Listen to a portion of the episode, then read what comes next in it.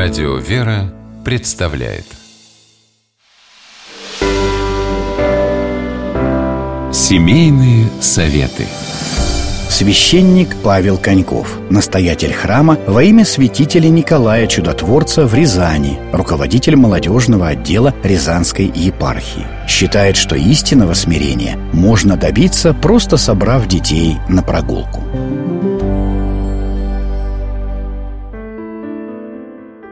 Среди бед нашего общества есть и такая, как развод.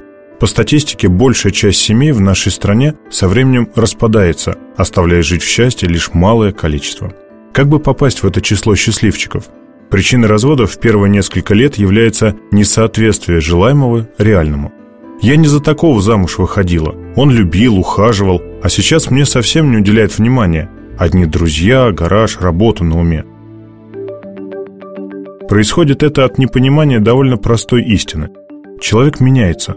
Он должен меняться в браке.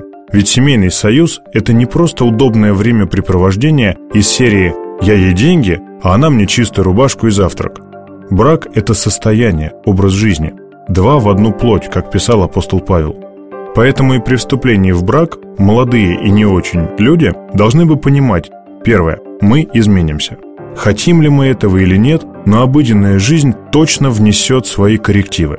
Второе. Нас так и будет тянуть пожить как раньше, то есть пойти на прогулку с друзьями, допоздна содержаться в гараже или на работе.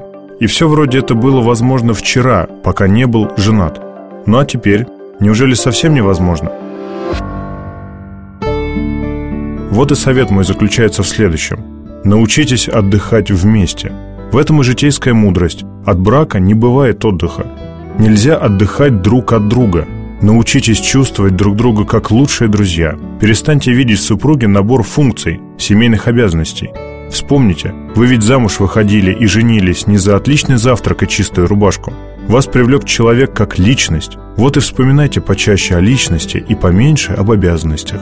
В качестве одного из способов предлагаю следующее. Отдыхайте вместе, ведь это уникальная возможность некоторое время побыть наедине и не думать о работе или бытовых проблемах. Вы увидите, после совместного отдыха, причем неважно, на море или в кафе неподалеку, вам будет гораздо легче переносить бытовые трудности. Но главное, вы научитесь ценить человека, а не его функцию в вашей жизни. И тогда для вас станет возможным и увлекательным совместное времяпрепровождение, совместные починки автомобиля и выпекание черничных маффинов, к примеру.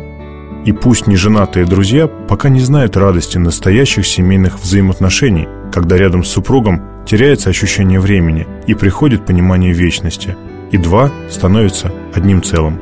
С вами был священник Павел Коньков.